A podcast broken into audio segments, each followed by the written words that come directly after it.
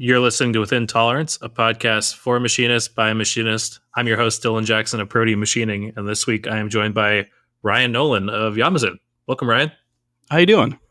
I'm doing great. Thanks for joining me. No, no, thanks, thanks for having me. I've been uh, waiting to uh, join in on this conversation. Yeah, well, I, I know Easton keep kept telling me like, man, you got to have Ryan on. You got to have Ryan on. Like we we talk all the time about all the machines and stuff. You got to have him on. So I'm really glad that we could make this happen he's one of my favorite customers because he's always he's always the guy that goes, "Hey, look what I did this weekend. Hey, check out this. Hey, can I do this? What if I broke this? How much is it?" yeah, yeah, we we have very similar discussions, and like up until the point where it's like, "How much do you think this costs?" And I'm like, "I don't know. Reach out to Ryan or somebody." That's pretty much how it is. The day he uh, may have uh, broke his probe, he sent me a photo. I'm like, "Ooh, buddy, it's okay. It happens to all of us. Take a deep breath. He's like, how much is it? I'm like, ooh, sit down. yeah. Yeah. We, he uh, sent it to a group chat I'm in as well. And we, we all almost said the same thing. We're like, oh man, we're, we're just so sorry. Like, we know where you're at. there's, there's two ta- people in the world, two types of people people who broke a probe and people who lied about it. Uh huh. Yep. Exactly. Well, you know, I already said you're you're from Yamazen, but real quick, what do you do there? Where can they find you online if they want to follow along? All the good stuff. Well, it sounds good. So I'm Ryan Nolan. I'm the application engineer for District 8. So District 8 is Wisconsin, Minnesota, and both Dakotas. Um, our primary focus right now is our main office is in um, Menomonee Falls, Wisconsin. So that's our headquarters. That's where I come out of. Um, so my main role is what we call uh, sales support. So when a customer comes to us, we either tell the salesman, hey, this is the right course, or hey, back away, we can't do this. then one of my other main roles is turnkeys. So right now we have three turnkeys in my showroom that are popping off pretty quick. Then when the machines are done and installed by our service guys, I come in for training. And when I mean training, I'm there in person trying to do my best. And whenever I leave a customer, I give them business cards like, hey, reach out to me, call, text, whatever you want to do. I'm here to answer questions. That's awesome. And, and yeah, turnkeys are always like for me, talking to like my apps engineers or past apps engineers, that's always the coolest thing to for me to see is like all the crazy stuff that can be done. You know, I, there was that bar fed R450 a few years ago that Scott did that was like so bizarre. You know, it's it's something I would never have expected a brother to be able to do. And then seeing that, I was like, oh man, that opens up so many possibilities. That's so cool. So Wisconsin has a big like underground brother scene. So like Easton is like a DIY guy. That's what I consider him. He's like he knows what he wants. He knows how he wants to do it. But we have so many big companies in Wisconsin that have 20, 40 plus brothers that are still going today. Wow. That's crazy. I had no idea. So we, we have a lot of die casting in Wisconsin. And once again, brothers are perfect for that because they can drill and tap pretty quick. They also can hop in and do whatever heavy machining you want to do on it. Yeah, definitely. Well, let's get into your backstory then. How did you become an apps engineer? What, what's your story into manufacturing? So this is a long story. So I actually grew up in a shop. So my father was actually an app- application engineer for a different company at that time. They were selling Matsuras. So when I was in middle school, I would go to uh, what they call year round. So to go nine weeks on, three weeks off. And those three weeks off, I would go with my dad to work every day run parts, help set up parts, run turnkeys, whatever they were doing that week that they needed me to do. So at one point, I was running CMMs, I was doing qualifying of parts. So I kind of was just sucked into the realm. Then in high school, uh, I went to a trade school that actually had a first robotics program. And I got sucked into the whole machining part of it. We had all brand new Miltronics bridge mills. So I was in charge of all the milling. Once I graduated uh, high school, I ended up going to trade school for tool and die. I just happened to be fortunate enough to go to trade school right when the economy kind of like tanked. So I originally went to school for tool and die between 08 and 09. The class ahead of me, no one got an apprenticeship. The class, my class, no one got an apprenticeship. The class after us, no one got an apprenticeship. So I kind of hopped into whatever job I could find. And at the time, I was sweeping floors at a die shop. Then I slowly gained the respect of the owner. Then the rest is history. And I've been working in the industry for almost 15 years now. Wow. That's, I, I had no idea you had that kind of history with the trade. That, that's super cool. Yeah, it's, it's it has always been in our blood. My my father was always hooked into doing numbers and stuff like that. So he, when he first started learning CNC and how to program them, he was running tape machines, Mm-hmm. and he still has some of the tape machines. Oh man, yeah, that, that's such a blast from the past. Like I know when I first started in shops, the, the shop I started in had a bunch of Kitamuras with tape drives. You know, they were from eighty three to ninety five, and I remember asking like my boss, like, "What is that thing?" He's like, "Oh, that's how we used to program these." And I was like, "Huh?" It's it's such a leg, leg legacy thing that tape drive is still in a lot of the FANUC programming. It's like, oh, you want a tape? No, no, that just means memory now, but it's still there. Right? Yeah, it- that's so bizarre. So, what kind of uh, turnkeys was your dad doing back in the day that you got to help with? Ah, so uh, Harley Davidson's big in Wisconsin, so he he was doing a lot of the Toyota head milling. So for the V rods, he did all the programming for the V rod um, crankcases, I believe. So he did single handedly programmed all those machines.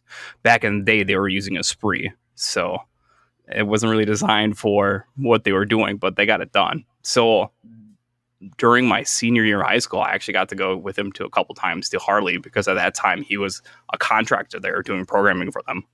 So I just I've been just sucked into this world. Um, then my first few jobs, I got to run Matsuras, not five axes, just their normal single table machines that they were very famous for for their pallet changers. Right. So, were these like the red tigers? No, this this was the first blue blue and uh like light green or whatever you want to call their color, Uh-huh. whatever whatever the Matsura colors are. So they weren't the quite red ones yet.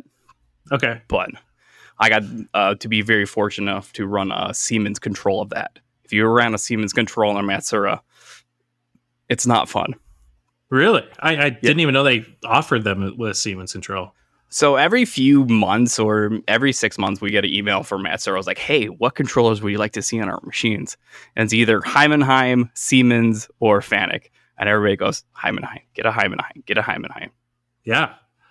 That's, I mean, that's one thing I've told my um, Yamazen salesman is like, he's like, oh, you know, I, I hear you want a five axis. Have you looked at Matsuras? I was like, yeah, but like, I really want a Heidenhain. Like, I don't, I don't really want a Fanuc for five axis. Everyone I've talked to who runs five axis is like, you can get by with a Fanuc, but like, Heidenhain is made for five axis, really. They, they can do what twelve axes at once. Yeah. It's just it's it's ridiculous. I worked for a company. Um, I can tell who it is. It's Entrust. So they make the Unisig line of CNC machines. So they make the deep hole gun drilling machines. They're very popular for oil industry and rifling and gun drilling. So they all their big heavy five axis machines that have the multi axis gun drilling uses Heidenhain. And it was just the coolest thing to ever watch go. I mean, it's just such a different controller so many buttons. It's it's like Siemens M or NX where you just need to know how to work it because there's just so many options. Yeah, yeah, exactly. So it, it's, I mean, it, I'm glad to hear that they're asking for recommendations. Whether or not they take that into account, I guess we'll find out. But uh, it'd be cool. Yeah. So um, the reason I got hooked up with Yamazen because I left a company that I wasn't quite happy with, and I love Yamazen. It's a great company. My district has some of the best service guys I think we have, um, and I really enjoy our service guys, our, our sales guys too. Sorry, um, because they listen to me. And if like they're approaching somebody that like doing all these weird things, I'm like, okay, they don't need this. They don't need that. They don't need this. Just here, that's what they need. So it's always it's always great to work toe in toe with the salesman. I know a lot of Yamazen offices are not like this. Ours is definitely special. No, I mean, I that was one reason we started down the route of brothers. Is like we bought a used brother, and our salesmen and service guys were working on that and helping us get it up and running. And, and you know, I needed a memory card update so that I could run DNC, and they did that. And like they were so easy to work with when I hadn't even bought a machine from them that I was like, oh, you know, uh, if this is the level of service I can expect when I haven't even given you a, a dime yet, except in parts, like of course I'm gonna dive into this world. And like I wanted a Speedio anyway because I thought they were cool, but like this kind of that that whole thing kind of sealed the deal. So I'm glad to hear that it's elsewhere as well. I'm slowly trying to convince the wife to let me buy brother. Slowly. Um, it's not working very well, but I'm, I'm working on it. you just need like a S three hundred to fall through on a deal and sit there for a little bit and you know fit in So, your garage, right? So I'll give you the, the scoop on an S300. If you really need the floor space, buy an S300. If you don't need a floor space, buy an S500. They're probably the same price. Yeah, that's what I've heard. Well, and uh, a friend of mine locally has an S300, and it is uncomfortably tight in there. Like tool clearances in the carousel, and like it, it is. Yeah, it. I was surprised. Well, it has the 500 um, frame or base. It has a 500 base, and it has a 500 uh, table on it. It just has 300 millimeters of travel, so it's like super compact, super lightweight. It uh, they're fun to play with. It's just uh, if you if you can afford the little extra money for a 500, go with a 500. Yeah, yeah. It, it that's kind of what it seemed like when I saw one. I was like, ah, because I, you know, you always have these like grand ideas of, oh man, I could stack like two three hundreds next to each other, and the space of seven hundred takes up, and that's like two spindles, and then yeah, you see them, and you're like, oh man, I'm gonna like worry all day about running that drill into the sheet metal when it comes around to tool change. Like, I don't want to do that. No, no thanks. it, the best deals I found on for brothers brand new machines is just hang out a little bit. There's probably going to be a good sale on S500 14 tools.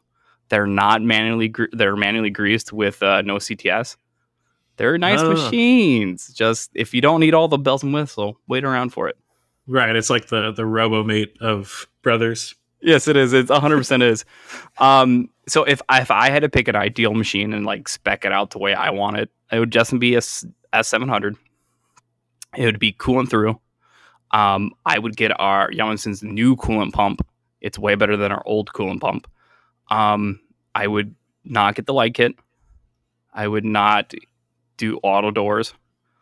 I would get a Blum probe and Blum tool setter, and maybe memory upgrade. Maybe. Yeah, I haven't hit that that limit yet, and with the eight megabyte program limit before you run into extended memory, like it's kind of null and void unless you really need the extra. You know? So uh, Easton probably can contest to this, but he uh, one of our showroom machines is the S700, and it's like my workhorse. Everything ends up on it. Everything gets ran on it. I have two touch tool, two tool touch shutters, and a probe, and I have about 40 files. Then each file probably has about 10 to 20 programs in it because whenever a customer sends me a program to run, it goes in that machine and just lives in that machine until we sell it. So memory is, I would definitely get memory. Oh, okay, okay. Yeah, I, I, I usually have maybe three programs loaded, and I just cycle them out. Like I use the same program numbers for everything because it's all prototype. So it's like you know, dump that, put in the next one, overwrite it, call it a day. I'm just a hoarder then, I guess. I I, I, I can't I can't bring myself to delete a program. I'll literally copy and paste a program if I move like two numbers out of place because I'm like, eh, I'm just let's not risk it. So I, I like data log everything I have. That's so funny. But yeah, it's interesting you said that about the lights because we did that on our F600. We we just ended up buying actually the, the same lights, the Waldmann lights, but we found I found one on eBay that was like new in box for like a hundred bucks, and then I think I got the other one on discount, you know, sale from some other website. But all in, I was like four hundred dollars into it, four fifty for two lights and the power supply and everything. So So my favorite conversation I have with um, our sales guys, if they are into a new shop who's looking just to get into machining, so they have maybe a Tormach or something like that, I always say, don't spend the money on the lights. And they're like, why? Because you can probably find a different solution somewhere else. Spend your money on holders. If you're going to Yeah. get started in machining, spend your money in holders. That's where you want to put all your money to begin with. The best holders you can get is going to help you make a better product. yeah, holders, collets, nice Yeah. pull studs. Don't cheap out on those. Nice pull studs. Always get nice pull studs. If we recommend you a pull stud, please buy that pull stud because Yeah. I have been to many of shops pulling pull studs out of drawbars. Oh yeah, I one of them happened locally, and it was like it's just such an internal cringe thinking about it. Like I yeah I they're, they're not that much more expensive. The only issue I've ever had with the JM ones is sourcing them. Like it seems like everybody seems to buy them at the same time, and then they're out for like a month and a half. But That's the we're seeing everywhere though. We're seeing a shortage trying to get stuff in. OSG is having a hard time getting taps and drills in, stuff like that. Yeah. But uh, yeah, so my opinion, high accuracy mode, high accuracy mode B too. If you want it, get it. It's completely up to you. I find A and B perfectly fine. Yeah, yeah. I, I think with the new M298 codes, like I've been, I, I love it. Like it, it's a night and day difference from just running the control without a high accuracy mode. Yeah, it, I, everybody's like, "Well, I really want it." I'm like, do you really want it? Because it can be added at any moment. If you don't want to go deep in, first off, don't, you don't need it. So speaking of kind of off the wall options, there are other options that I, I've heard of recently that it seems like people don't really know about, like the rotary fixture offset board and like that whole thing. And I apparently there's a sub micron accuracy mode that you can add. There are. So there is a couple of features. So yes, you have rotary fixture offset. You have G68.2. You have a micro fine. So what it actually is, it goes out another decimal place. Right. So you get five decimal places instead of your standard four. Which would be nice because there have been times where I'm like, ah, one tenth was not enough comp, but two tenths might be too much for this like pin fit. It comes standard on W1 on W1000 or the D00 Mm, okay. because uh, I have it in our showroom. It is a turnkey we are doing. Um, I have made a couple of videos about it. I really do love it. There are some fallbacks to it. Um, there's a video to come about that one, and it's pretty funny. But uh, so the things I like about the W1000 and the D00 is that there's apps. So it's not like you think you can go to an app store download. There's custom made apps that are designed to work better with better with the W1000. So right off the bat, the best one I've seen so far is the weight measurement. So the machine will actually figure out heavy how heavy everything is on a table and compensate all your feet and speeds and your inertia for you. Which so if you ever feel feel like you overloaded the table, this will do the math for you. Yeah, because I've on my S700, I am very close to that because I've got the orange subplate plus my fourth axis, and then you know you start adding on a few orange vices, and you know, like I, I did the math, and I was like, oh, okay, and so I like you know went to the parameters and changed it to the high load, but it's like I don't know, did I do this right? Like I think I did it right, and like from everybody I talked to, like yeah, I, I think you did it right, but. That, yeah, it would be cool to have the machine just be like, "Yes, I I did it right for you. Don't worry about it." That's why I bring it up because everyone's like, well, so how do you how, how do you factor this in? I'm like, well, here's the equation. Then you need to change this one and this one. Well, this one you just tap, tap, and cycle start. And it's like super done, super easy, good to go. Then they combine the ATC button and the tool data list into one. And it's so good, so awesome because now they have it integrated into one place. You can easily swap between tools with just a drop down menu and you can literally call it up to the tool change position or to the spindle if you need it to. Right. I saw your video on that and I was like, oh man, that's that's nice. Cause I think I, I still need to change my tool setting macros, but you did something in Easton's where you call it up under a block skip to the tool change position and then change tools back and then set it. And I was like, that's genius. Like, why did I not think of that? So I I, I appreciate that idea and I'm definitely gonna steal it. So, uh, talking about that, so I uh, back when the pandemic first started, I know that's probably a dirty word now, but I developed some macros to make my life and customers' life easy because we had a lot of customers at that time switching from Haas's to Brothers, and are like, "Well, my Haas does this, and my Haas does this." Okay, well, I can't do that, but I can get you pretty close to it. So that's what Easton has. What the first generation of any tool, any pod is.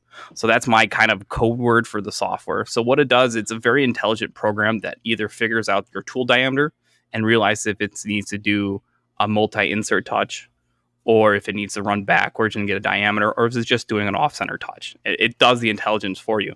But it, in the beginning of the program, it has that, so you can do batch tooling easier. Yeah, I, I like that a lot. I, I'm definitely gonna steal that idea because it, it's not like a giant pain to have to like you know on the F I put it in the spindle and then just hit ATC and go up and change it out in front of the spindle because I hate the F and the uh, M series and all that. I hate doing the two pots. Like it's so hard to put it in on either side of the spindle. But you know, it's it's not a giant pain point, but it is just like one of those everyday things that, that you encounter and you're like, oh man, I wish this this did it for me. Yeah, a lot of the stuff I've been doing and like teaching and like training our customers is like, okay, this really bothers me. Let me show you what not to do. It's like the shortcut buttons are the greatest thing ever, and a lot of people don't want to use them. Like, use the shortcut, but but we know where it is. I'm like, use the shortcut. It's so much faster. I like I I. It's one of the best things I've ever seen in a CNC. It's it, it's one of the things like work smarter, not harder. Yeah, totally. That's that's my biggest gripe with the D00. It doesn't have shortcut buttons. Really? It, it they're on the home screen. I'm using quotations there. That's what they call their main screen for the apps is called the home screen. And you get 6 of them instead of your normal 10 or 20. You're killing killing my night. You're killing That's- my vibe. Right. That's one thing I really don't like is it doesn't have shortcuts. Oh, that's so frustrating. But it has a calculator though. Oh, oh. It makes up for it, right? That they can take that back. I'll I'll trade that for the shortcut button. How about a, an app to draw? We can draw stick people fighting while the machine's running. Oh, okay. I, I will say your your video that showed those two things, the PDF viewer is I think very cool. Um, so I got it to load the print for the customer we're doing for the turnkey, so they can actually call up the print and see it running. So you can actually keep it running above the program. So it's kind of like a window based thing.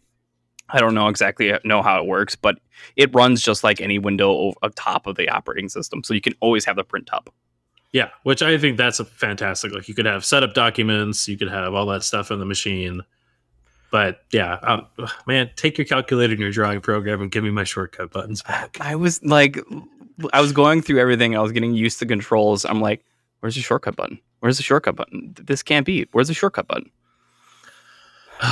well, I, I will say though, despite not having that button, I am glad there are still buttons on the D zero. Like I'm glad they didn't go all touchscreen and pull like a DMG or something. Like that would have driven me insane. So I've been switching back between the S700 we have in the showroom and the W1000 daily now. And I'll walk over to the 700 and start pounding on the screen, thinking I can touch things. Then I'll go back to the W1000, not remembering there's a full touchscreen keyboard, and start typing in like with the shift key and go, oh man. But that's one thing I love the full keyboard, man. It takes it takes everything out of it because you can just like type away on it. That's that's really cool. All right, well, well, since we're talking about it, what are your top? I don't know, three best things and three worst things about the W1000 and the D0. My top ones are it is significantly faster. There are new motors. They're based off of kind of a Tesla motor. So they kind of get their energy back while moving. I don't know exactly the technical term. A sales guy can probably recite it for you. But they are great motors. That's insane that it's somehow faster because It they the tool changer is it is scary fast now. well, I know Easton was telling me when he saw it that it was disconcertingly quiet too. Like there's It not is that very whine. quiet. Yeah, that's weird. It is very quiet. Um, another great thing that I love about it is you could run ma- uh, sub programs in MDI. Ugh, that's pretty amazing. I'm so ready to get one in a showroom so I can start playing around with writing actual tool setting programs that you can just use MDI instead of having a full program. I'm looking forward to that. And the last thing that I, I think we cannot ever not live without is there is a machine parameter adjustment. So you can keep a default default high accuracy mode on with just a tab of a button. It's just drop down menu, you select what you want to do and it goes. Yeah, um, having to follow Greg's white paper to enable M298 on all my other machines, that would be very nice. So I installed a S700 X2 and it had all the parameters set ready to go from the factory. Oh, really? Yeah, it shocked me. I was up in Eau Claire, Wisconsin at Rip's Garage. Steve Rip, if you ever get to talk to the man, genius guy. He's like just buying brothers left and right. I think he has five of them now, but he just he loves them too. He loves them. Um, so when I was up there and we were starting to put the stuff in for high, high accuracy mode, he's like, "Yeah, don't do it." I'm like, "What do you mean?" He's like, "It's there already." I'm like, "No, it's not. You're playing with me." I went in there, like everything was set perfectly. Interesting. That's really cool. So for for the listeners who don't know what we're talking about, the X1 brothers, so like my S700, Easton's S700, all the first generation S series machines have a high accuracy mode that's much easier to use, but is completely not populated from the factory. Like it shows up and everything's blank, and you got to use the old codes that are significantly slower in my experience. Um, and you have to go through the manual or you know past guests to the podcasts. Greg from Luma Labs has a white paper that went through all of that stuff and, and talks about it. And you populate them all yourself, and then all of, all of a sudden your machine has is changed and it is much better. So hearing that they are now populated is a breath of fresh air for sure. So I can confirm it's on the 700s and 500s. Um, course, we don't have a thousand anymore, so it's the W. So that's completely different system. I'm still learning the high accuracy mode on that. I cannot say for sure if it's on the 450s or the 650s yet because we just got one in the showroom. I have to turn it on and check, but I can definitely post about it if it does. Okay, very cool. So the three things that I honestly could live without on the W1000. The hand wheel sucks. It is it feels cheap. It has a dead man switch you have to use. The cord is maybe a foot long, so you don't get that nice long reach into the machine. So if you're doing anything in the machine, it's like you're pulling against the controller. I don't like it at all. It's way too short. That's interesting. So is it the brother branded one by Sankyo? It is required now because it has the dead man switch on it. Uh, that's unfortunate to hear because I know my old job, but they ordered three S700s a while ago and they got two with the Sankyos and one with the World Industries one. And when I ordered the F600, I put it in my PO that it would come with the World Industry one because I, under no circumstances, wanted the Sankyo one the gray ones, the gray silver ones are so good. They they look cheap, but they are tanks. I mean, I have dropped them outside of a machine. I have dropped them before. I have kicked them on accident. There are tanks. It's just this new one doesn't feel like that quality like you should have in your hands when you're like playing with your hundred thousand dollar machines. I don't even know how much the machines are, but it doesn't just doesn't feel like the Cadillac you Cadillac you just bought. It doesn't feel right. Right. Yeah, that's unfortunate. All now right, so that's one. Now, the second one. Um, if anybody out there has ever ran any of the new Matsuras, there is a setup key you have to turn on and off to do anything. The brothers now have that too. So I saw that there's like the service position and all of that to to it. It's not great. So you the doors lock automatically. I can't find a way to disable them. So when you're in auto, unless you're in memory, the doors are locked with the doors open, the hand wheel doesn't work at all. Really? Then in setup mode, the doors can be open, but you have to hold the dead man switch to move the axes.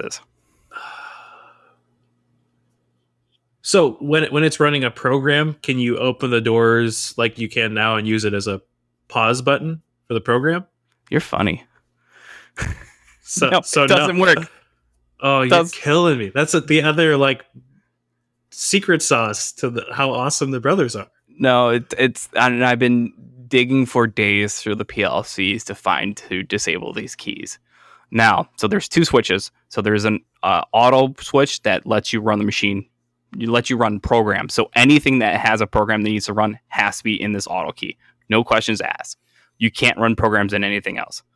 Then there's another set of keys that's setup and service.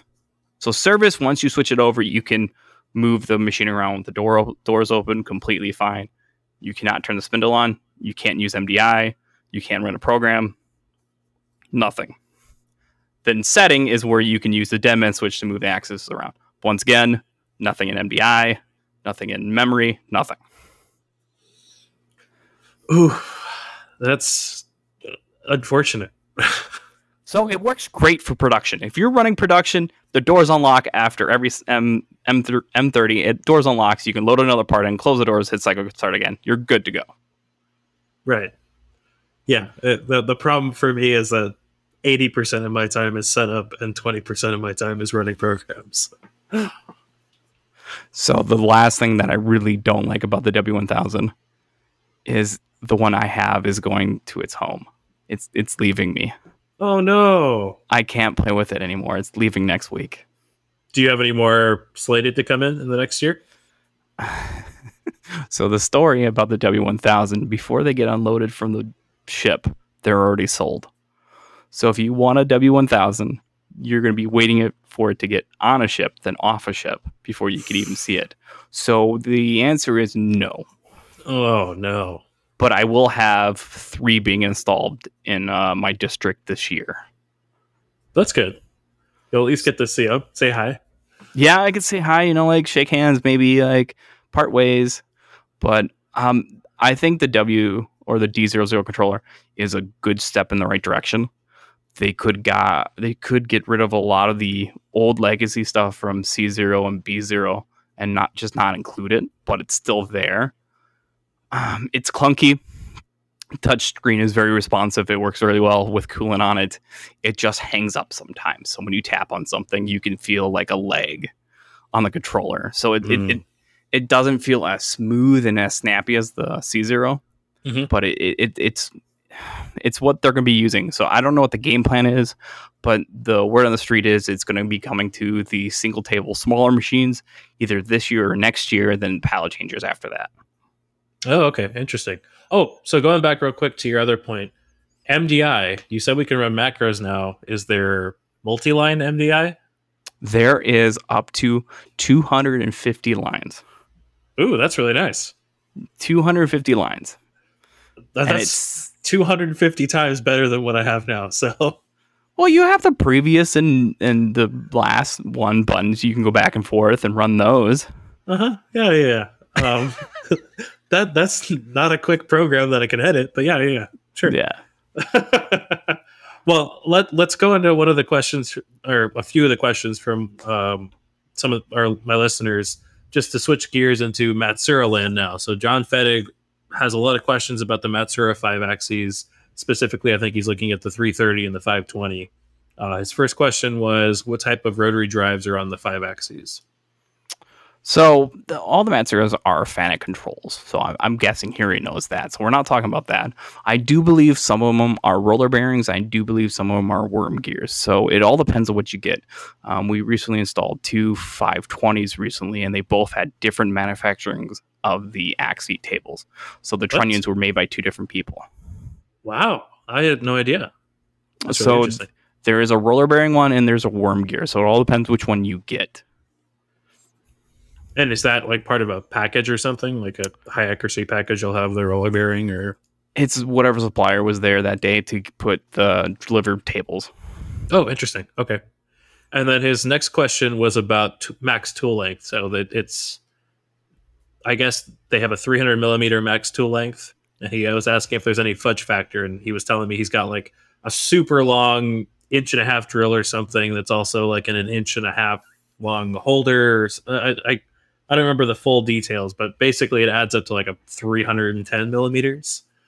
So you are hard limit because of the way the door works for tool changing. Okay. So as it drops down, it'll hit yeah. the. Okay. That's unfortunate, but you know, at least there are some really cool videos out there. I gotta find some and share them one day. But there is a Matsura that Matsura has at their factory that actually uses the second pallet of the machine to hold its all its long tool. So it'll pallet change in, put a tool away, grab a new tool, then pallet change back out, and still and continue cut. I, I saw that one. It, it's uh the Matsura factory tour. Um, I'll, I'll, try to put it in the show notes if I can find it. But it's super interesting because I think that's a like a um a cell. Like it's got like 40 pallets in that, and it'll just swap in the tool changing pallet that's got crazy long drills, grab it, swap the next pallet and drill or whatever. It was really cool. So my understanding what Matsuura was and how they became their powerhouse they are was it wasn't always five axes, It was pallet chain systems. That's what Matsuura was. When you were buying a Matsuura machine, you were getting a pallet chain style of something. So then they just incorporated all that technology and all that years of learning and doing what they're doing into five axis. Now they're, I think, one of the better five axis pallet machines out there. Okay. And what's your opinion on the 330 with like the PC10? Because we've had, I've had guests on that have had it. I've talked to a lot of people. There's been lots of p- pictures of them dropped on their sides. You know, what, what is your overall impression of the 330 um, as a, an entry level pallet changing five axis? If you're going to get an entry level five axis, get a 520. Oh, really? 330 is, 330 is just a little small. Okay. Um, we have a few customers who have a 330 um, and also we have a customer who has the MAM 7235, which is a 330 but a MAM style. Um, and they wish they went bigger. Really? Okay. Because it just gives you that much more freedom. That makes sense. That's really interesting to hear. Um, the, the MAM series is by far the coolest option, I think, in their you know five axis offerings. Like it's just such a nice package with the tower of pallets versus the PC10 where it's all kind of a train of pallets. You got to look into the L series from Matsura, the linear motor machines. I where have, they can have uh, 90, 90 pallets up to 120 if you really want to. Uh huh. There, there's on KD Capital, which I always, you know, I'm looking at used machines even when I have no intention of buying them. They have a 2015 LX160 with the tool matrix. I think it's either the 90 or the 120 pallets um, it is like fully decked out, and I was like, oh, that's such a killer machine. Like that would be so cool. It is so quick. They're a brother with a five axis trunnion. They are so quick. They're 30 taper. They're just so smooth too. That's nuts. Yeah, linear motors. They're linear motors everywhere, right? Rotary and all axes. Yep, all axes. That's nuts. That's crazy. Um, all right. So his next question was about synthetic coolants because him and I were talking. He was looking at possibly going to Synergy. Uh, I had told him like I had had the issues I had had with it. I told him about how Yamazen won't allow them in Brothers. You know, from what everything I had heard, it's part of your checklist that you have to tell the customer not to use synthetic coolants. And so his question was, is that the same with Matsuura's from you guys? Uh, so I will never stop anybody from putting any coolant in their machine. Once again, it's your machine. It's whatever you feel works best for you. It's whatever your process will work. If you need to run oil, run oil. That's completely up to you. I can't tell you no. I can't influence anybody in the past to stop working on your machine if you have to go in for service. But if you want to run a certain coolant, run a certain coolant. It, synthetic does eat grease. We all know that. And because the brothers are not closed ways, it's going to eat the grease off the ball screws. So that's okay. why we don't recommend it for the brother. Matsuura is a different story because sometimes those box ways and the linear ways are kind of closed a little bit better than us. I really don't want to give a recommendation without really knowing, but it's a horse apiece. Coolant's coolant. Doesn't really matter to me. Um, Matsuura probably does have a re- recommendation. But once again, I won't stop anybody from putting coolant in their machine. Well, so let me ask the question differently. Have you had any service calls due to synthetic coolants directly? No. Um, we have a very big customer that's super local to our office, and they have 27 brothers, and they run synthetic coolant. And you can tell because all the paint stripped from the inside of the machine. But what they're doing, it works beautifully. They get increased tool life. I mean, it, it's a horse apiece. I mean, there's a little bit more PMs they have to do to keep it running, but when you can get a trade off like that, do it. Okay, I think that's a great answer. Uh, and then his last question, which I'm I'm really interested to hear your thoughts on this, is like a Matsura style integrated pallet loader versus a robotic pallet loader system like a Trinity or UR integration or you know any of the companies, you know AWR, any of those out there. So the way Matsuura teaches the apps guys, if you're doing an automated cell, don't do a pallet system if you're going to be loading a Matsuura with a robot, get a single pallet. You don't need the pallet changer because it adds way too many safeties. It's way too slow. The pallet changers are great, but 95% of the time, a robot can be way faster. Okay. So you So- see the pallet changers more as a high mix, low volume kind of thing? Exactly. Exactly. If you're running lights out and you want to keep everything set up ready to go so you can just walk away and pound out parts, pallet systems the way to go. Okay. That's that's very interesting and, and a good good thing to to know. Do you guys do a lot of robot pallet loader, like you know Trinities or anything like that? So, Rob, uh, so Yamazen has its own automation department. Um, Oh right. So you the flex and the flex that. and all that stuff. Um, that's all I'm going to say about that. And we're going to move on to the next question. Okay. Okay. Actually, somebody who listens to the show was messaging me. He works for one of the companies that m- makes some of the flex cell stuff for Yamazen, which I thought was pretty interesting. Yeah, they're, they, the concept's great. Great. All right. Well, uh, the next question we had from Linus Fallinger was Is your social media, so your Instagram, is that something that like was spurred on by Yamazen? It has an economic effect, or was this just you having fun? So, long story short, um, uh, my daughter, I just recently had a daughter and she's six months. And like the first two weeks, they don't explain this to you, but it's like stress heaven and you're like super anxious and it sucks. So, I was up every moment of the day. So, during that time, I was making videos for internal Yamazen use for like setting up tool setters and all that kind of stuff. Then it kind of spiraled out of control there. Then I roped my wife into running all my social media so I don't have to deal with any of it.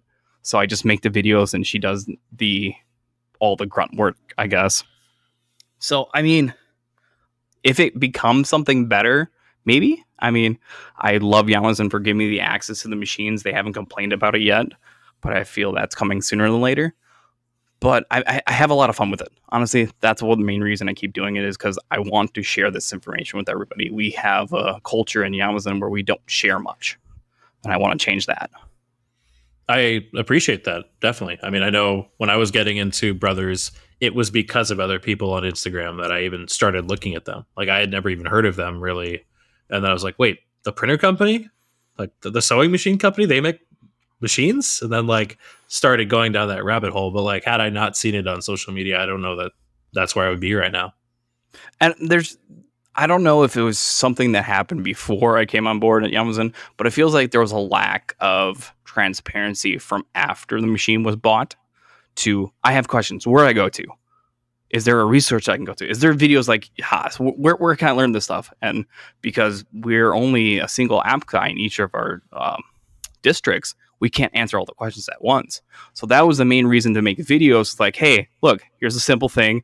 I know things happen. You probably forgot this one thing during training. Here's a video, quick, easy, so you can learn about it. Yeah, that's awesome. And like, yeah, it, it seems like because the brothers are so configurable as far as IO and stuff, too, everyone has a slightly different flavor of how to do it. So you talk to two different brother owners and they're like, oh no, my probe is hooked up totally different. Or like my macros are just slightly different than yours. What are you talking about? You don't know how much of a headache that is. Hey, I have a problem with my probe. Okay, cool. Can you do this?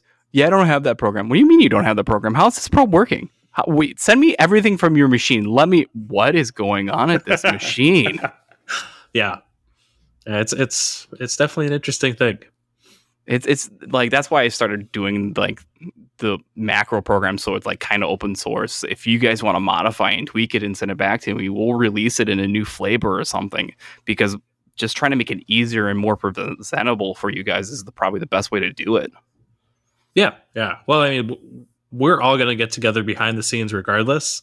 It it is definitely nice to have somebody behind the curtain also talking to us and, and understanding the struggles for sure.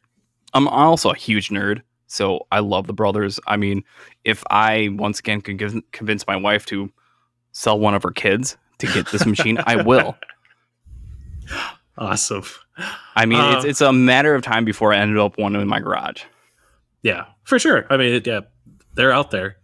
Uh, so speaking of brothers, last question from Beige Power is how does the F series, R series, and W series compare in stiffness? Are the differences noticeable when being confined to a 30 taper? So I got a question for you. Uh-huh. How do you like your F? I love it. Okay. I, I like it better than my S, I think. I have yet to even touch an F.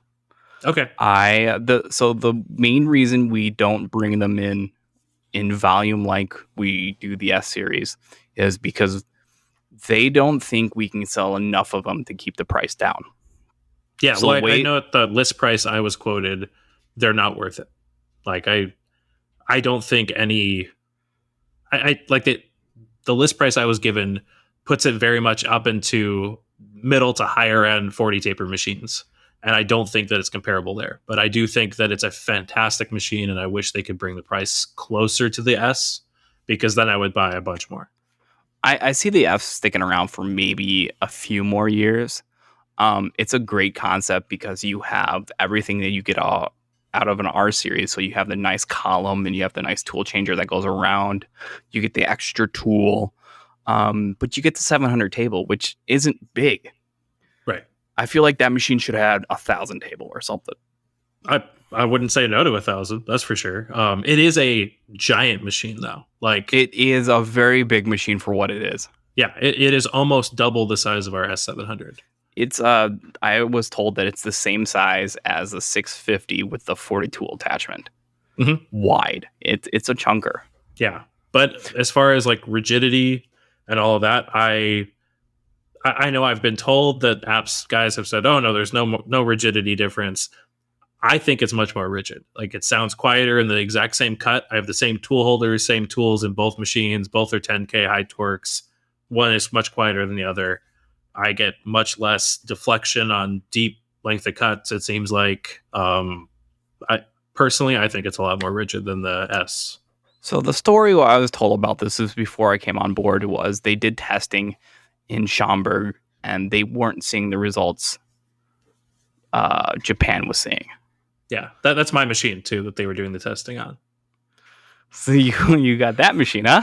Yeah, I got the last F. I've, I've, I'm one of three people in the U.S. to have it. So So my my opinion is is I have not seen a difference between an S and an R. Mhm. Um, I love the 40 tool R650 because I'm a lazy millennial and I don't like taking tools out of the tool changer. It's just if I need my edge finder, it's tool 39. Call it up, we're good to go. The only thing that sucks about the R series compared to the S is the dead zone. It's almost nine inches from the table to the spindle nose. That's a Mhm. pretty big gap. I always find a better result roughing and finishing in the X direction. So going along with the ball screw, I always found a better finish and I can rough a little bit harder. Big plus and non big plus, I can't tell a difference. really, I I have tried my best. I've seen similar cuts in both steel and aluminum and stainless. I I can't tell the difference. huh? That's really interesting. I mean, I don't have a non BBT Speedio to test with, but that's really interesting. Um, the big plus are great. I mean, the high torque demo we do on the big plus high torque machines, the big drill, the was it a 40 mil drill we slammed through a piece of steel is that's not a big plus holder. The end mill we go around the outside of it, that's not a big plus. It's just standard holders. Hmm. That's really interesting. That's that's very interesting. So if if I have to say which is more rigid, it's really hard to tell because it's based off of what you're doing and how you're doing it. So then maybe a better question is S versus W. S versus W. Are you noticing any? Because I don't know if the casting is exactly the same as the S1000 was, or have you noticed any improvement? So I have to clarify my W1000 I have in our showroom. It has a 350 millimeter riser on it. So it has almost double the stroke in Z. So no, I haven't seen a difference. okay, yeah. Well, when you have the wet noodle Z that you have on yours, I guess we'll wait until you have another turnkey with a, a standard table one. yeah, but I mean, the casting looks very identical. I mean, it's the same thing about the S, the X2 and the X1 castings for the S series. Pretty much, they just added more ribbing and dr- added drilled and tapped holes for the robot. I mean, they're pretty identical. Okay, that, that's interesting. Yeah, I I will say, I mean, since you're a brother nerd, you'll probably appreciate this. It seems like the F was used as a test bed for a lot of the features that ended up in the X2. Like I've got the doghouse uh, way covers on Y. I've got the center washdown line underneath the Y axis. There's a lot of little touches that I've seen on X2s now that I'm like, hey, my F has that. That's cool. Yeah, Easton called us one day. He's like, "Hey, can I get the w- new uh, way covers for Y?" I'm like, "No." He's like, "Are you sure?" I'm like, "No, it doesn't work that way." It'd be nice. I'd do it on my S700 if I could. I mean, I I, I love the concept behind the F six hundred. Is it going to stick around as a main model for a while? I doubt it. Yeah, I don't think so Um, either. Um, it's great for a big five axis if you throw it up there and call it a day. But other than that, it was designed for battery housings for electric cars. That's the story from Japan. Oh, really? So they can get the trunnion up there and have room. Because once again, you have the 700 table, which is almost 800 millimeters, if give or take on that thing. No, it is 700 because you get 600 millimeters. So that is correct. So you have room for your indexers on both sides. So you can run a trunnion through it. Oh, interesting. Yeah, I, I will say that that's the other thing that I really like is I like the table only moving in Y. Like it's a lot less to deal with. Like the the tool setter, I don't have to worry about cables, you know, flopping around. I run some vacuum work holding on there, and it's like, hey, I don't have to worry about like, is my lead long enough on the vacuum work holding them? I'm not going to rip it out when it homes. It's just like there, you know, it, it's the same length all the time. Now, if you were going to ask me if I like the M140 X2 to the M200, the M200 is way better. Oh yeah, we haven't even talked about the M. That's for sure. The M200 is way better. Um, and the reason is is I can just walk up to one of them and just turn the axis brakes on and off and it feels it feels beefy. hmm Yeah, I mean, I I've worked on an uh, X2 M140, and like you're able to torque out the C just torquing down work holding on that thing. Yeah, it's it's it's a noticeable clunk turning those brakes on and off, which you didn't have in the M series or the M140. Yeah, if only it you know had uh, dynamic work offset and uh, you know bigger tool changer, that would be a killer app right there. bigger tool, tool changer, maybe full five axis. I mean, that machine has the capability of doing it. The, the control definitely does cannot handle it, but it's definitely possible. What what what was that machine made for even? Because it seems like such an odd thing. So the reason Brothers started to begin with, anyways, is because they couldn't find a machine that could keep up with their sewing machine lines. They couldn't find a machine that would be able to do the die cast fast enough. So that's where they created their brother machine. Then the story goes is Toyota came to them, I think the early 2010s, and like, hey, we have this one part. We need a machine that can turn, but way more milling than turning. Do you have something? So it was originally designed to do an alternator cover. Which is why that's the demo for them, pretty much always. That's why it's always the demo. It's always a motor housing. It's always like a swirl cage or something like that. Okay, that's interesting. That, that makes a ton of sense for sure. And if, if you're getting into a brother and you want a five axis machine or you want to buy an S series with a table with a five axis table on it, go to M series. It's built in, it's ready to go from the factory. And also, you get turning capabilities. Yeah, yeah. I, I will say, I mean, the only re- realistically, if the M series had dynamic work offset or tool center point control, I would, I would get one ASAP. You know, but like doing second op stuff, unless you're dead nuts on the center, that's where it becomes like a little bit of an issue. There's some really cool stuff. Um, the Facebook's Brothers page. Some of the guys are coming up with some very creative ways. I know a guy is mounting a vice to the front of the machine so he can do first op and second op on one machine. Really? Yeah. The, So you know, front kinda like the a- the front of the Yeah. machine where? Front of the trunnion. Oh, really? Yeah. So just like the Haas does on whatever their UMCs, how they can add that secondary vice. Mhm. That's what he's pulling off. And it looks good. It looks very good. That's cool. I like that. I don't That's know really if it's neat. to last. That's kind of a a interesting place to mount a, mount a vice. Yeah. That that I mean it's already not the strongest fourth axis. You know, it's it's not a, a full giant, you know, uh, gear drive or something like that. But that, that that'll be interesting for sure. Well, they're all roller bearing uh, drives, so it's just like the T200. Which, by the way, if you're gonna get an indexer, get a T200, Yeah, they're scary fast, but they're so reliable. it's crazy how accurate it is. I, I finally I have a T200, not the A, and I just got a part set up on there recently, and like I couldn't believe how repeatable it was. Like you know, indicate something flat within 50 millionths, rotated 360, rotated back 360, the other way, like you know, rotate it like five times, come back to zero, and it's dead nuts again. It's like this Uh, is nice.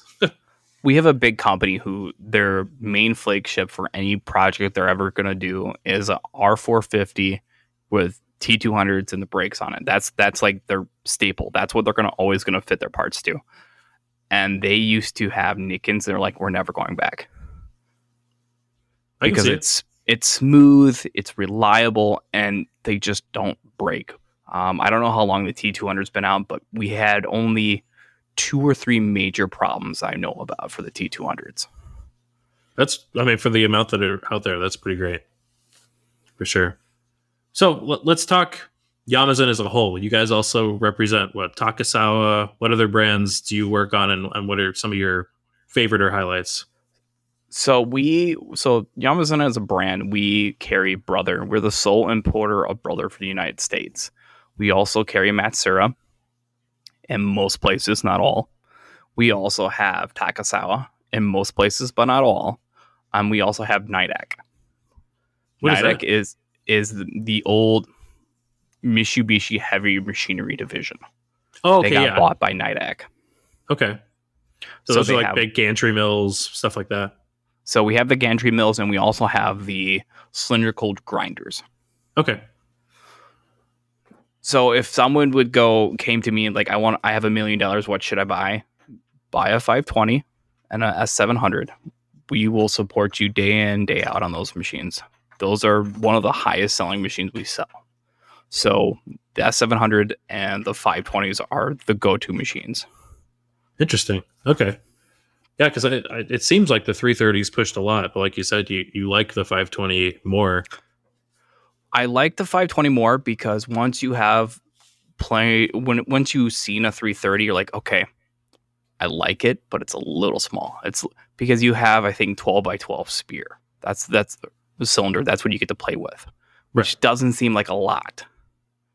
No, well, and looking inside, Matsuras in general have always felt very cramped inside. Like I've worked on like a V plus 550, um, like all, all of those, like they just feel like they're very utilitarian, I guess is the better way. Um, and like the only Matsura I've ever run that feels spacious inside was not really built by Matsura, the, the V VX1000. And yes, that is very true. granted that that machine is interesting in its own regard but um i actually didn't hate it it just there was some weird stuff again like key stuff like to change a tool on a vx1000 it's like i gotta twist this key and press this button and open this door and then press this button it's like it 18 steps to like put a tool in the spindle Did that Matsura have handyman built in? yeah it did Oh my god, handyman. That still exists is- exists today on most of the Matsuras, but it's not called handyman anymore. But it's a step by step process on how to recover the machine that works seven percent of the time. Mm-hmm. Yeah.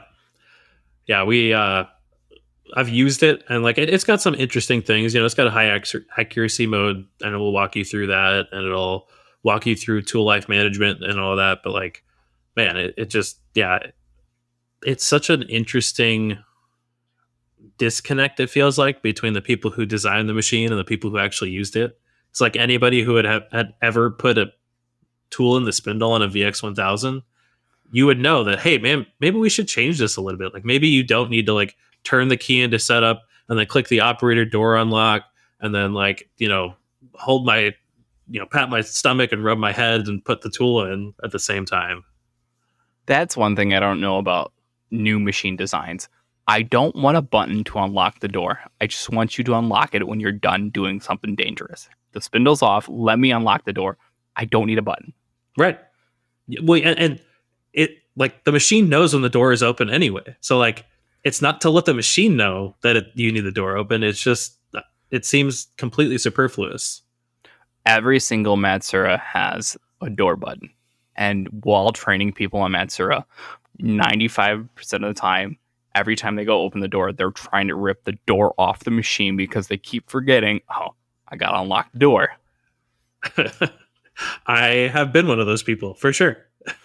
um, Takisawas have those too. They're, those are getting into their TS line, so all their uh, mill turn lines, I guess they're called.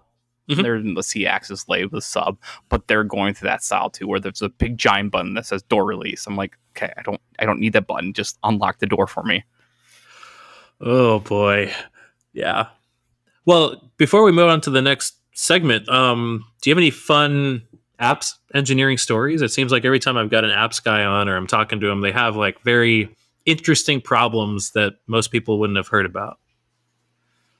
Oh, I, I have a lot of good stories, but I don't know if I'm legally allowed to say them because we do a lot of. So I do a lot of NDA stuff. So a lot of stuff I do, I can't talk about the company who does it, what the product's for, or who's the product's for.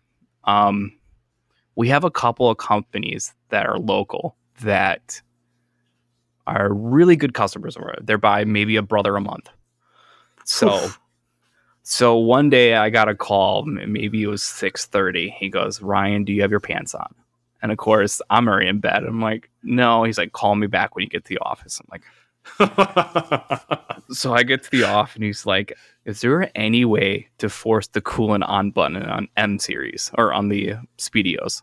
I'm like, yeah, we can write a quick macro for that. Or he's like, no, I want it hard on. So if the coolant button's not on, the machine can't run. I'm like, what happened? He's like, I don't want to talk about it. Oh no. So it turns out his operators forgot to turn the coolant button on. And what the product they make is they rip through so much aluminum you walk through the shop is just an instant hum because there's just so much material coming off all these machines. He melted the end mill into the part. Like mm. you couldn't hmm. tell where it entered, where it ended. It was just melted. Oh no. so did you find a way to have the machine error out without the coolant? Oh yeah, if, if anybody's interesting interested into setting up your PLC to alarm out if the coolant button's not on, give me a call, shoot me an email. I'll probably give it to uh, Dylan to throw in the, the notes, but it's super easy to do we do it on most machines now. That's great. That's really nice because I know ha- having it where the uh, CTS pressure builds, like that's all built in, and having that alarm is like super handy. Super super handy. Um, so it's stuff like that. Like I get, there's a couple stories where they're like, "So how fast can we get a spindle? What did you guys do?" Yeah, I know when I first got my machine, I was looking at like the illumigators and um, my apps engineer texted me like after I was talking about it. I think either on the podcast or on Instagram, and he was like, "Just so you know, I have an extra high torque spindle ready and waiting for you." And I was like, "Thanks, dude. Appreciate the the vote of confidence." The thing is, like, like Easton's like, "I want a big plus spindle." I'm like, "Dude, just just buy one. We'll put it in for you." He's like, but I kind of want to blow the spindle up first, then I'll buy it one. like, actually, that's not a bad idea. If you have a standard spindle and you destroy it, we could put a big plus in there. Right. You might as well. Like, if you're already buying a spindle, you're already paying to get it put in imbalance. Like, you might as well. Then I got another good one. I got a, a phone call this morning. I didn't even get on the freeway yet from my house. And the guy goes, so what happens if you run the machine when the pallet's not locked in position and it's sideways? it shouldn't do anything. He's like, yeah, that's what I thought it would do too. It didn't. so I call my boss. I'm like, hey, so and so having a big problem. Apparently, it's running while the pallet change rotated. So I got everybody on high alert. We're all prepped to go in and start diagnosing what's happening because we custom made the ladder we didn't hear anything for like three hours at lunch. I called him like, "Hey, what's going on, guys?" He's like, "Yeah, the operator ran the indexer into the table. We're good." Oh no! So the wall on a R650 and 450 could be so close to the T200s that if you have anything that's larger than the rotation of the indexer, it will smack that wall, and it will smack that wall hard. Oh, jeez. Well, okay. So in, in this same vein, um, what about worst crashes you've seen as an apps guy? So this was before my apps times. I was working at a place that did a lot of aluminum fans. So we had a couple of VTLs. And I don't know what happened, but I was in the CMM room and all you heard was the world ending. The fan he was running in his VTL lifted up out of the jaw, bounced around, bounced around inside the machine, found the weakest point, which was an access panel, went through the panel, started rolling down the aisle, made it a good 200 feet, then landed into a brick wall. they were Caterpillar, like, I think, alternator fans or something. They were massive. They were 32 inches, and this thing just took off. Ooh, that's rough. Yeah, uh, yeah. Then, uh, then another good one was I was at a different company and we had Haas machines, and I was the programmer slash manufacturing engineer. And we're running this new part on this machine, and the operator doesn't like doing anything new. So I'm like, Did you touch this off? He's like, Yeah, I touched it off. I'm like, Are you sure? He's like, Yeah, I did. Don't you trust me? I'm like, Not really, but did you touch Not even a little like, bit. He's like, Yeah, I touched it off. Hit cycle start, drove the tool right into the chuck on a spindle at going 4,000 RPMs, and it was just like, I have never seen someone take jaws off a chuck so fast. And the door was open too. Door was completely open the whole time. Oh my goodness. I, I love that that's many of our first reactions when you do a big crash is just to like dismantle anything that shows signs of the crash. You're like, oh, I gotta take the tool out of the tool holder, I gotta like pull the pull stud out, I gotta pull the vise out, I gotta clean it all out. Like, you know, it just seems like the instinctual habit of like, let me get rid of all of the evidence outside of the machine. So I got really good at that. So I used to be a lead man for a shop where we ran third shift, and a lot of shit happens on third shift because everybody's tired and everybody wants to go home. So everything happens, everything goes wrong. And I got to the point where I'm really good at it. When when I heard a noise, I walk over, I'm like, okay, are you okay? And most of the time they're like, yeah, yeah, I'm okay. I'm like, okay, go have a cigarette, go get a soda. Let's come back to this like 20 minutes from now. Let's just take a break because right now us dealing with this is not going to be beneficial for anybody. Yeah, oh yeah. You, you try to fix a mistake when your adrenaline's rushing like that, you end up just making more problems for sure. Oh, then I got to a point where I squashed it because if anybody worked in the shop, you crashed, it's all around the shop. Everybody's making fun of it. I squashed that so quick. If there's an in- incident that happened, everybody was running over. Are you okay? Is everything okay? Well, the machine. Don't worry about the machine. Are you okay? Mhm. We can replace that. We can't replace you. Oh yeah, yeah. The, the the people people aspect of a crash, I think, is very often overlooked Yeah, for sure. and th- honestly, everybody crashes. If Oh, you're yeah. saying you haven't crashed before, you're you're lying to yourself. Everything is a crash. Yeah, yeah. It's impossible to go through life as a machinist and not have something happen. And don't be embarrassed. A lot of people have crashed, and a lot of people have broke a lot of things. I don't know if I want to tell the story now. I should though. So, have you ever used a right angle head before? Uh, once, yeah. Do you know what direction you have to run those? I think it's backwards, right? Oh, it is backwards. I didn't know that. Do you want to ask how many drills I broke? oh, how many drills did you break? Seven. Before I realized and went, that's going the wrong direction. Oh no. okay, well, so, so since you shared that, I will share an equally embarrassing story. Uh, this was like three or four years ago on our Kitamura pallet changer, and we were running the same program on both pallets, and we had hand coded in the pallet change between the. It was just like copy paste pallet change, and my business partner had changed it so that it kept the spindle running between pallets because it was such a quick op and I didn't notice that it didn't turn back on in the next pallet. Oh so no! I so I turned it on. I was like, this is annoying as hell. Like I, I hate hearing it run while the pallet is changing. So I turned off the spindle before the pallet changed, not realizing that it didn't turn back on. And I was listening to music and just, you know, rocking and rolling, trying to get all these parts done. And all of a sudden, the next one I run after making that edit, the handle breaks. And I'm like, well, that's weird. I'm like, I'm just like engraving like a little uh it like it's a little pocket for an engraving plate to sit in. I'm like, what's like 20 thou deep with a quarter inch end mill? Like that shouldn't break. What the hell? Anyway, I you know change the end mill, hit go, runs the first one fine, goes through the pallet change, breaks the end mill again. I'm like, what the hell? I went through like three or four end mills before I was like, oh, the spindle's off. It's just trying to like shape with this quarter inch end mill 20 thou deep. And I felt like such an idiot. It was so dumb.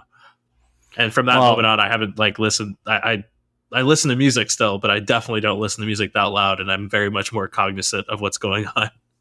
Well, that that sounds like it was in the past. This was like a few days ago, so that's my level of like we're just so busy with like I bought a house, I'm moving, and we're trying to get everything taken care of. We have turnkeys up up the wazoo. I'm doing time setting, I'm talking to customers, helping customers. I'm bouncing around left and right. It never dawned on me to go, is it spinning in the right direction? Seven drills later, went, oh, that's not right. That's still not right. Oh, no! What kind of machine was it? I don't want to comment on that. Okay, fair enough. because fair you can figure out what machine it was, and I don't want to be flayed on social media about it. okay, that's I think that's totally fair. Uh, well, that brings us to shop news and new things. What is new in your world? What have you been getting excited about? You know, any anything that you could share that is new in Yamazen or Brother or anything like that. So, new things that I'm excited about. Honestly, I can't wait for more people to get their hands on a W1000 and a D0 so we can like start comparing notes. Um, there are slowly being installed. I do believe there are a total of 14 officially up and running across the nation. Um, there's not a single one in the showroom yet because we can't keep them in stock because they get sold right away.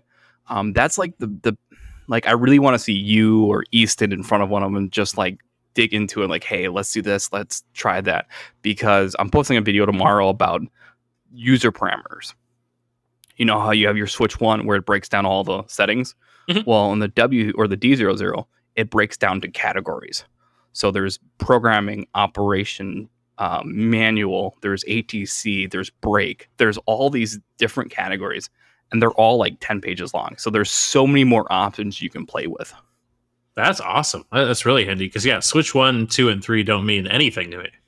No, no. so when I was talking about having that coolant button on, that's a standard feature. That's a toggle on and off now. So it's like it won't run unless the coolant button's on. That's awesome. That is really cool. Is there any way to so one thing that coming from Fanuc controlled machines has always been kind of weird running a brother is there's no way to home the axes like individually. You can home everything at once. You can home the Z. You can't home X. You can't home Y. Is there any way to do that on the D? You just broke my brain. I've never thought about it like that. I've never had the need for it though. That's the thing. I don't I have never thought about doing that. because I, I came I'm I'm still a very bad Fanuc user. Like I'm used to hitting reset after everything's modified. So on the brother, I fix a program, I hit reset right away. I'm like, uh, I didn't save it. oh yeah, by the way, your video about that blew Easton in my mind. The fact that you could save at a, an error or whatever, Yeah. and then jump. Uh, never. I, I always thought you had to be an end number, and that was it. So there is a user parameter. I don't want to lie off the top of my head, but I think it's either 168 or 116 that allows you to bypass your program. So when you do like a restart at a number block, you know how it goes through the program. Mhm. This will skip it completely. It'll just jump to that block. I, I think mine must be toggled that way because mine Okay. Doesn't really like it. It doesn't do the tool change back and the tool change forward again. Gotcha. Yeah. Be extremely careful with that because I've seen some macros do some really weird things when that's not activated. I only run from tool change position. Like I don't put Gotcha. n n numbers in the program. Um, but yeah, like uh, on a Fanuc control, like if I'm dialing in a hole or something, I would cut the hole and then just home Y towards myself. And on a brother, I've you know you I actually wrote program 26 on mine, which homes X, Y, and Z in different orientations. I've never thought of it like that. You literally just broke my. I'm sitting here going, there has to be a way. There's a way, Ryan. Well, I- we- I'm gonna have to dig into this tomorrow. If you figure it out, you let me know because I've never been able to figure it out. I have never like it, it hasn't dawned on me. Did you know that you can turn off the uh, save and continue button? Uh, no, I didn't. So the F zero button where save because save and confirm mode, Uh huh. you can turn that off.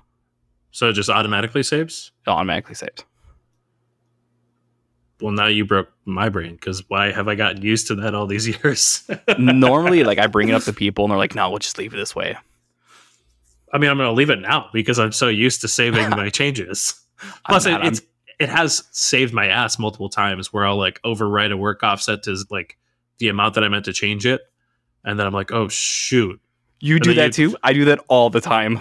yeah, and then I just don't save it, and I just jump back into it. I'm like, oh, okay, cool. Let's We're- not do that good. again. Yeah. We're good to go. Oh man, that's cool. Well, one more one more new thing. Um, I got in touch with our fifth axis rep before Christmas, and we were talking about what he has to offer for the Matsuras and all that stuff. I'm like, well, what do you got for brother? He's like, oh, now that you talk about it, so they have like Fifth Axis has an app now that shows you what fits on your machine. It'll literally give you a virtual realization of what can go on your machine and what orientations. oh, that's cool. So I was blown away by that, and he literally like last week sent me two subplates, like four vices, all for me to just to play around with. So I'm super excited for that because I never had Fifth Axis before because that's like a luxurious brand for me. well, yeah, I'm, I'm interested to see how you like it. Um, I had no idea that they had that kind of app, but yeah, those 96 millimeter plates, you know, whether it's Lang or or uh, Fifth Axis or whoever, like they're really nice. It's really nice to have for sure. I'm excited about that. I can't wait to get that. We're just we're so busy. I I don't get much time to have fun with. Right, that makes sense. Uh, well, that takes me to the last question I ask every guest, which is, "What did you research this week?" And it can be machining related, it can be baby related, it can be anything in between. What you know? What have you been googling? So do you have a 3D printer? I do. I'm looking at Do it. you do you use any software to manage it, like Octoprint or anything like that? Yeah, I have, it- uh, I have Octoprint on it. how cool would it be to have an open source machine monitoring? That'd be great. So I've been kicking around with the idea, and I'm slowly learning programming to offer something similar to that, world that would run off a Raspberry Pi. Okay. So I don't know if you saw my post about the Wyze cameras, which, Yeah. by the way, if you want in machine monitoring, buy a Wyze camera. They're super cheap. They're waterproof. I literally have them outside my house right now. They're great. Um, and I'm thinking about developing something like that. That's that's what I've been researching for like the last like four months Okay. is That'd to try really to get cool. this off the ground because machine monitoring is very expensive. If you want to like an industry like let's go like monitoring for all your machines, you're talking five to six grand to start, and that's not even per machine. Oh yeah. Yeah, yeah, for sure. But if you can buy a Raspberry Pi, sideload this, you're good to go. Yeah, definitely. I, I th- I think that that's there's a lot of companies coming up to do stuff like that. Like uh, I had Pete on from Chatter, and that's you know his goal as well is like very inexpensive and easy to use machine monitoring, and not like MachineMetrics where it's like oh you know ten grand to start, you got to have like six machines on it. It's like okay, great. I'll, I'll talk to you when I get six machines. The funny thing you mentioned about that is I was doing all this research and I was getting all the coding and I was learning how to do it. And he reached out to me. He's like, Hey, I heard you have access to brothers. Can I have access to one? Uh huh. I was like, What do you need it for? He's like, I'm working on this. I'm like, I'm working on that too. yeah, it, he, he's a, a good friend, and uh, it's been cool to see him kind of dive into the C zero more and like brothers in general, and learn what Easton and I have been dealing with and talking to him about for a while. So it's cool. From my understanding from what he's been doing, he has officially broke that controller. So it's been a known thing through Yamazen that it's a super controlled controller. You can't get much out of it. From what he's getting out of it, that's completely false now. He, you can get so much out of that controller just seeing what he can do. It's incredible. Yeah, I mean, it, it makes sense. I mean, if it's Linux based, like, there's no reason that you shouldn't be able to get every little thing out of it. That when I started talking to him, he's like, "Yeah, but it's Linux." I'm like, "Yeah, it is." He's like, "I should have access to everything." Then I'm like, "Okay, keep going. I want to hear this." yeah, that's really cool. But I think I think that would be really cool, like low impact, cheap alternatives to some of the higher end stuff. Like I'm surprised no one has made a 3D printed tool setter yet. Yeah. Yeah, even just like a rough tool setter or like tool breakage check. Yeah, I mean, you can make it fine tuning and program as much as you want, or like I'm surprised no one made a probe yet. Yeah. I that would mean, be really interesting. Like it's it can't be that expensive to do. Well, I mean, I, I know I've seen a lot of really low cost probing options come out of like China and Russia. Um, so I, I think that it's on the fringes. I just don't think that it's kind of made it. I, I don't know that anybody that has the intelligence to do it also has the time to start screwing around with it. It maybe is the, the, the issue. That may be coming. Wink, wink, wink. wink. Well, I, I I hope that you do have the time because that would be really cool. This was awesome. We got to do this again. Yeah, I'm totally down to have you back on. Thank you so much. I would Um, love to have Easton on so we can make fun of them the whole time. Well, I, I know uh, Easton has mentioned that we should have like a brother Speedio, you know, therapy session for everybody, and that that that could be a fun episode. Though I think yeah, I'm that- gonna need to talk to somebody after that right angle head. I'm definitely gonna have to sit down. You don't know how stupid and small I felt because I walked out and went, "Oh, eh, yep, you're dumb. Yep, time to go home." you know what though? I bet you you'll never make that mistake again. Uh, yeah, I probably will. well, Ryan, I really appreciate it. Uh, in closing, new Patreon thank yous to Eric Long. Thank you so much, Eric, for joining the podcast. Um, you know, backers like you help me get awesome guests like Ryan on and get to do great interviews like this. So thank you all for backing the Patreon and the show. And thanks again, Ryan. I really appreciate the time. Not a problem. And if anybody needs to contact me about anything brother related, look on any social media. It's probably the CNC guy Ryan on TikTok, Instagram, LinkedIn, and YouTube now. Awesome. Well, thanks everyone for listening. I'll be back next week.